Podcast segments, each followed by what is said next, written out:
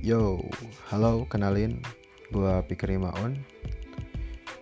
Alasan gua bikin podcast adalah gua ini tipikal orang yang banyak banget menyimpan keresahan.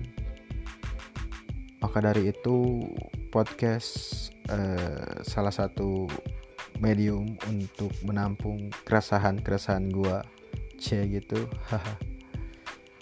Ngomongin apa aja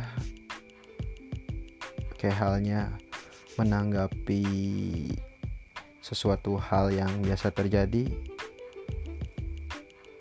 Welcome to my podcast. Talk too much.